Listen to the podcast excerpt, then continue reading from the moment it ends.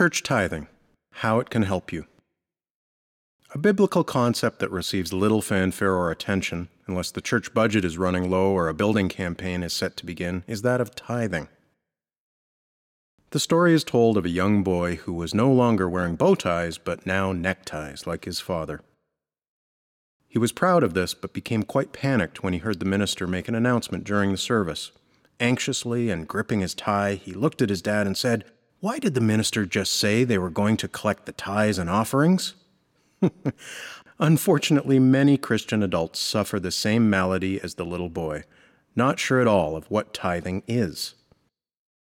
Tithing is a portion of our income. It is a way of learning to trust God and honor Him.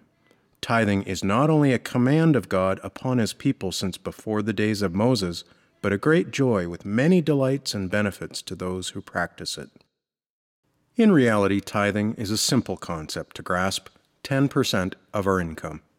Tithe simply means tenth. A tithe is one tenth or 10% of our income. As God is one who does not put on us more than we can bear, He gave us a simple, easy way to remember the number so as not to confuse us by making things complex.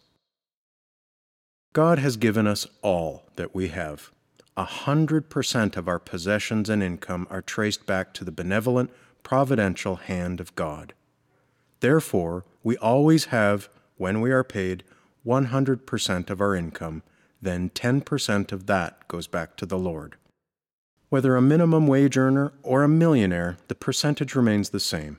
By returning to the Lord a sizable portion of our income, we are in effect saying to God, In response to your generosity to me, I give this back to you, asking for you to meet my needs and see to it that I have the provisions necessary for this life. What are some of the benefits to you when you tithe?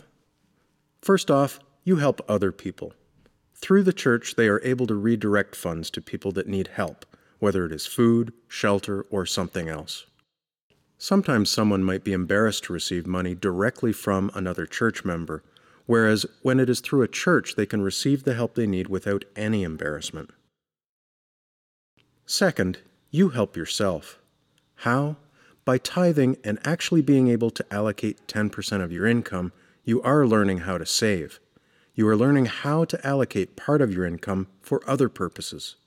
This makes it easier for you to do the same in other areas of your life, important areas such as vacation money, tuition money for your children, rainy day money, and so forth. To begin tithing is not complicated. Here's how. Depending on when and how often you are paid each month, determine what your monthly income is and multiply it by 0.10. That number is your monthly tithe. Make it the first check you write. Doing this ensures that we honor the Lord and live on the remainder. How the church receives it is up to you. I suppose I'm old fashioned, but there is something to the idea of bringing our offering to the worship service and placing it in the plate. Don't forget to praise the Lord. He who has given us a fine measure of the good things of this life deserves our praise. Doing so changes our attitude about giving. What does your tithe accomplish? Many things. First, it obeys God's commands. Then, it is the way to guarantee that the storehouse of the Lord is full and able to fund the ministries of the church. Think of all the needy people in the community who can turn to the church. Remember, it is more blessed to give than to receive.